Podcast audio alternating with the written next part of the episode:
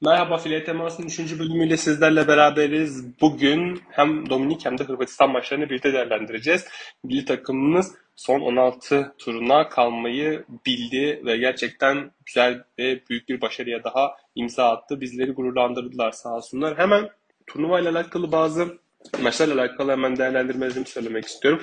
Hırvatistan maçın çok fazla değerlendirecek bir şey yoktur. Hırvatistan çok tecrübesiz bir takım. En son maçımız olduğu için hemen ondan değerlendirmeye başlayayım kısaca. Gerçekten gerek Fabris önderliğinde, Ferhat Akbaş'ın liderliğinde bir konsept oluşturup bir takım kurmaya çalışmışlar ama takım çok genç ve tecrübesiz bir takım. Aslında Hırvatistan bu kadar güçsüz bir takım da değil. Hani genel olarak baktığımızda mücadele şeyi yüksek bir takım ama tabii bizim takımımız daha tecrübeli oyunculardan kurulu olduğu için e, maçı bir şekilde çok rahat bir şekilde kazanmayı başardılar. Beklediğimiz gibi 3-0 o maçtan galip geldik. Yani Hırvatistan bizim için bir test maçı bile olamadı. Lionel Messi Ferhat Akbaş'ın da değerlendirmesi gereken şeyler olduğunu düşünüyorum. Çünkü takım gerçekten çok dezorganize gözüktü. Yani takım sahada o kadar ne yaptığını bilemedi ki e, biz de çok şaşırdık. Yani hani maçı izleyenler olarak sahada oyuncular ne yaptığını bilmiyordu. Bir mesela hani orta kendi sahalarında bir top organize etmeleri gerektiği zaman kim pasör, kim smaçör, pasör çaprazı kim pek anlayamadık. E, bu noktada baktığımızda hani gerçekten bence organizasyon bakımından ciddi sıkıntılar vardı. Bu noktada Hırvatistan takımının alması gereken uzun bir yol var. Umarız hani gelecek dönemde Ferhat Akbaş'ın başarısını istediğimiz için gelecek dönemde bu noktada bir atılım içerisine girerler. Tabii daha alacak çok yolları var. Hemen Dominik maçına değerlendirelim. Bizim merak maçımız Dominik maçıydı aslında. Dominik benim beklediğimden çok daha dirençli bir sergiledi. Özellikle baktığımızda hani maçın ilk bölümünde e, ciddi manada bize karşı üstünlük kurmayı başardılar. İlk seti kazandılar 25-21. Ve hani Dominik'in biz aslında atletizmine karşı bir cevap veremedik uzun bir süre. Tabii Dominik atletizminden ciddi güçlü bir ekip. Hani güçlü oyuncuları var bize göre ama bizim de tecrübemiz bu noktada ön plana çıkıyor. Özellikle Eda Erdem bu noktada bizim hani güvenebileceğimiz oyunculardan bir tanesi. Keza Ebrar sahneye çıktığı zaman bizim için maç bir tık daha kolaylaşıyor diyebilirim. 29 sayıyla oynadı. Yani Ebra için 29 sayıyla oynamak o maçın yani Ebra'nın 29 sayıyla oynadığı bir milli takım e, demek işlerin bizim için gayet yerinde ve yolunda gittiğinin en önemli göstergelerinden bir tanesi olarak özetleyebilirim. Tabii bu noktada baktığımızda hani başka söyleyebileceğimiz şeyler var mı? Elbette ki var. Örneğin Dominik maçıyla alakalı söylemek gerekirse Dominik tabii ki de bizim kalibrimizde bir takım? Ya bana göre değil. Hani biz bu turnuvaya başladığımızdan beri kalibrimizin altında takımlarla oynuyoruz ve bu takımlarla mücadele ediyoruz fakat hani kazanabilirdik, kaybedebilirdik. O ayrı bir nokta. Ama biz o maçı da kaybedebilirdik. Hani hep sınırda oynuyoruz. Tayland maçını nasıl kaybettik? Dominik maçını da kaybedebilirdik. Ve kaybettikten sonra da bu bize çok büyük başarısızlık olarak dönebilirdi genel değerlendirmem şu. Yani hani turnuvanın başından beri baktığım zaman Hırvatistan maçına kadar tüm maçlarda Giovanni belli bildiğinin ötesine kesinlikle geçmiyor. Belli bildiği bir şablon var, belli bildiği oyuncular var ve bu şablonun bu oyuncuların dışına çıkmayı kesinlikle istemiyor. Cansu'nun performansı ve Elif'in performansı yani bazı maçlarda rotasyon yapabilirsiniz. Rotasyonu genişletebilirsiniz. Örneğin Elif'in boyu Cansu'ya göre epey uzun ve bizim blok uzunluğumuzu da arttırıyor. Tabii pasörün boyunun uzun olması demek aslında biraz avantaj sağlıyor. Çünkü pasörün boyu uzunsa attığı toplar da yüksekten olacağı için bu bloğu, karşı bloğu geçmenizi daha kolaylaştıracaktır. Özellikle Hırvatistan maçının son bölümünde Elif ile Eda'nın uyumu inanılmaz iyiydi. Ben hani gerçekten şaşırdım. Bu kadar iyi bir uyum beklemiyordum. Ben o noktada gerçekten çok beğendim bu ikilinin uyumunu. Ama tabii Giovanni bunu sahada gördüm görmedim onu bilmiyorum. Onun bir Cansu ısrarı var. Bir türlü kıramıyor. Cansu'nun sahada yaptıkları hani bilmiyorum Cansu çok uzun süre oynuyor Elif'e göre. Çok daha fazla süre alıyor ama sahada yarattığı herhangi bir fark yok. Ve bizim hani seviye olarak da şu an biz dünyanın 6. büyük takımı gibi oynamıyoruz. Onu net bir şekilde söyleyebilirim. Hani bir sonraki maç, en son maçımız Polonya'yla ve Polonya'ya karşı hani bizim ne kadar şansımız var. Bu noktada ciddi şüpheler içerisindeyim. Özellikle Dominik maçının genel değerlendirmesinde dediğim gibi ben biz Dominik'e atletizmle yenildik. Dominik'in dezavantajı bir bize göre atletizm seviyelerinin biraz daha düşük olması ve organizasyonlarının tabii bize göre daha geride olması. Yani biz tecrübe olarak da oyuncularımız çok daha üst seviye liglerde çok çok daha üst düzey maçları oynadıkları için noktada çok ciddi tecrübeleri var. Bu bizim önemli avantajımız oluyor. Ama dezavantajımız ne? Dezavantajımız atletizm seviyemiz oldukça düşük. Tabii bu hani yapabileceğimiz bir şey yok. Bu noktada kimsenin yapabileceği bir şey yok. Hani noktada diyebileceğimiz de bir şey yok aslında takımımıza. Nokta ellerinden geleni yapıyorlar.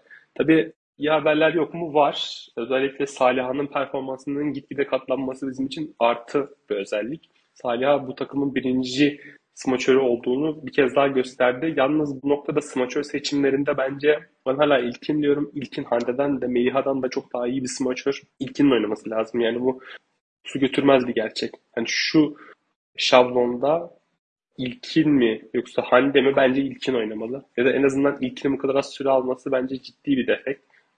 Hande'nin oyunda kaldığı süre zarfında bizde Hande'nin maç aldırabilecek potansiyeli yok ama İlkin'in potansiyelini gerçekten sergilerse İlkin'in maç aldırma potansiyeli çok daha yüksek. Bu noktada bence Giovanni'nin kesinlikle İlkin daha fazla değerlendirmeyi düşünmesi gerekiyor. Tabii Giovanni'nin bunu kesinlikle değerlendireceğini zannetmiyorum. Çünkü biraz mutlu kafa otomenmer çalışan bir antrenörlük anlayışına sahip. Kesinlikle rotasyon yapmayı düşünmüyor. Mesela Hırvatistan maçında bile Ferhat Akbaş kendi takımının gençliğini biliyor, potansiyelini ne alıp ne verebileceğini biliyor. Ve 2003'lü bir oyuncuyu da sahaya sürebiliyor. Çok fazla sayıda rotasyon yapıyor. O seviyeyi tanımalarını istiyor oyuncuların ve oyuncular bir şekilde sahada tek bir varlık gösteremeseler bile oyundan keyif almayı başarıyorlar. Tabii bizim milli takımımızda öyle bir şey yok. Bence o maçla alakalı şöyle bir notum da var. Maçtan bir pozisyonda sanırım 2-0 veya ikinci sette miydi? Yanlış hatırlamıyorsam ya ikinci setteydi ya üçüncü setin başlarındaydı. Ebrar'ın bir pozisyonu oldu. Ebrar bir smaç servisle bariz bir şekilde dışarıda olan bir pozisyonda challenge istedi. Tabii bu ne kadar sportmenlik içerisinde bunu bilmiyorum. Bence çok gayri ciddi bir hareket.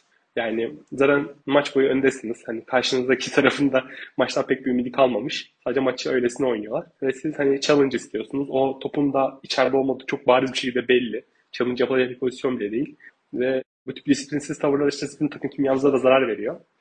Tabii hani bazı şeylere tolerans gösterilebilir fakat hani bu tip şeyler eğer kritik zamanlarda olursa işte ciddi sıkıntılar yaratılabiliyor. Neyse yani zaten şu anda milli takımın gerçek sınavı hangi maçı derseniz hani gerçekten başarı için gerçek sınavı ne Polonya maçı. Polonya maçını sabırsızlıkla bekliyoruz. Yani Polonya maçı bizim için gerçekten e, iyi mi olacak bizim için bu turnuvanın geri kalanı kötü mü olacak en önemli göstergelerden bir tanesi olacak. Birincisi Polonya ev sahibi. Birincisi Polonya çok güçlü bir takım. Diğer tüm karşılaştığımız takımları göre çok daha güçlü bir takım ve kaliteli oyuncuları var, iyi oyuncuları var, bizi zorlayabilecek oyuncuları var. Eğer biz bu maçı kazanırsak bence önümüzdeki dönemde o ilk altı yani İtalya, Sırbistan, Amerika, Çin gibi büyük takımlarla baş etme olasılığımız çok daha yüksek olacaktır. Ki bu takım hazırlık turnuvasında İtalya'da yer verilmiş bir takım. Güçlü bir takımımız var. Gerçekten hani e, potansiyelini gösterdiği zaman sahada karşı takıma epey sıkıntı çıkartabilecek bir ekibimiz var. Ama tabii potansiyelimizi hep aynı oyuncular üzerinden kurgularsak bu bizim açımızdan pek avantajlı olmuyor. Bu noktada hani ben artık bazı şeyleri söylemekten de çok fazla sıkıldım. Çünkü hep aynı şeyleri söyleyip söyleyip duruyoruz. İşte hani keza tabii hani sürpriz olaylar olmadı mı? Tabii ki de oldu. İşte mesela hep diyorum Polonya maçı zincirin gerçek bir test sınavı ama mesela bizim yendiğimiz Dominik Polonya'yı 3-1 yenmeyi başardı. Dominik bu turnuvaya e, iyi geldi mi? İyi gelmişler, iyi hazırlanmışlar ama ya ben olaya pek de o noktada bakmıyorum. Çünkü Polonya hani bazı maçlar kaybedebilir, bazı maçlar kazanabilir. Bu noktada e, farklı belirtiler bize verebilir ama e, sonuçta hani Polonya'nın kalitesi belli bir ekip ve güçsüz bir takım değil. Hani biz eğer sahaya %100'ümüzü verirsek ki bence tekrar söylüyorum İlkin'in ve Saliha'nın beraber oynaması lazım. Yani bu, bu bizim çıkmamız gereken ilk altılı şu. Eda, maalesef Zehra. Eda, Zehra, bence Elif pasör olarak. Pasör çaprazı Ebraş ve iki smaçör pozisyonumuzda da Saliha'nın ve İlkin'in olması gerekiyor bence. Çünkü bu iki köşeyle beraber bizim performansımız da ben ciddi manada artacağını düşünüyorum. Tabii Hande'yi kesemiyor Giovanni. Niye bilmiyorum. Kesmek istemiyor. Bunu kesinlikle aklının ucundan bile geçirmiyor. Noktada fazla söyleyebileceğim bir şey yok. Hani Meliha ara ara oyuna giriyor. Meliha geçen turnuvalardan daha az süre alıyor. Bariz formsuzluğu da var. Yani turnuvada fazla bir şey yapamıyor ama Meliha'nın da kendi geliştirmesi gereken ciddi noktalar var. O noktada da tabii hani ne yapar ne eder o da kendi takdiridir. Bir şey söyleyemeyeceğim. Bunun dışında ne söyleyebilirim maçlarla alakalı? Tabii hani Domini'yi yenmemiz bizim için önemli bir başarıydı. Tabii turnuvada genel olarak baktığımızda grubumuz bizim açımızdan gayet rahat bir grup. Hani e, çok hani böyle bizi çok ultra zorlayacak bir grup değil. Hani dengeli bir grup. Daha bir takımın alıp sürükleyeceği tarzda bir grup değil. Tabii Dominik epey güçlüydü. Tabii işte yani bu maçlarda hiçbir şey de kolay kolay belli olmuyor. Özellikle grubun kilidini çözecek maç. Yani grup liderler için işte Dominik Tayland maçı önem arz ediyor. İşte bizim Polonya'yı yenmemiz yine önem arz ediyor. Bu tabii grubun kilidini çözecek maçlardan bir tanesi. Yani bu kadar olarak özetleyebilirim. Tabii hani milli takımın genel performansı bir tık daha iyiye gidiyor. Hani ya da biz mi iyiye gidiyoruz veya turnuvadaki diğer takımlar mı kötü bilemiyorum. Ama bizim seviyemiz eğer Dominik'in seviyesi ise bu ciddi bir sıkıntı demek. Çünkü biz hani Türkiye dünyanın en iyi 6. takımıyız. Yani bu demektir ki aslında dünyanın en iyi takımlarından bir tanesiyiz. Ve hani bizim bu grubu sürklase ede çıkmamız gerekiyordu. Tabii Tayland mağlubiyete hesapta olmayan bir mağlubiyetti. Ondan sonra e, maçların arka arkaya kazanmayı bildik. Tabii ya bunların ne kadar test maçıydı, ne kadar bizi zorlayan maçlarda o da ayrı bir soru işareti. Ama bir sonraki turda eğer bize sıkıntı çıkartacak bir takım işte yani bizim hani aslında turnuvaya kadar nereye kadar gideceğimiz İtalya, Sırbistan, işte Amerika, Brezilya e, bu takımlarla eşleşip eşleşmeyeceğimizle doğru orantılı olarak gelişecektir diye düşünüyorum turnuvadaki kaderimiz. Tabii elimizden geleni yapıyoruz. Turnuva başından beri elimizden geleni yapıyoruz. İyi de bir takımımız var. Umarım gelecek maçlarda yine e, iyi sonuçlar almaya devam ederiz. En azından hani oyunumuz da iyileşiyor. Belli bir seviyede iyi oynamaya başladık. Üzerine Dominik maçındaki ben direnci çok beğendim. Bu direnci en azından sahaya sürebilirsek diğer takımlara karşı da bir şansımız olabilir. Ee, bunun dışında ekstra söyleyeceğim pek bir şey yok. Dediğim gibi hani önerilerim bu şekilde. Umarım en azından hani Giovanni bazı şeyleri değiştirerek takımın performansını yukarı çekebilecek hamleleri yapabilir diye düşünüyorum. Turnuva bütün heyecanıyla devam ediyor. Play temasının 3. bölümünden bugünlük bu kadar. Kendinize iyi bakın. Görüşmek dileğiyle. Hoşçakalın.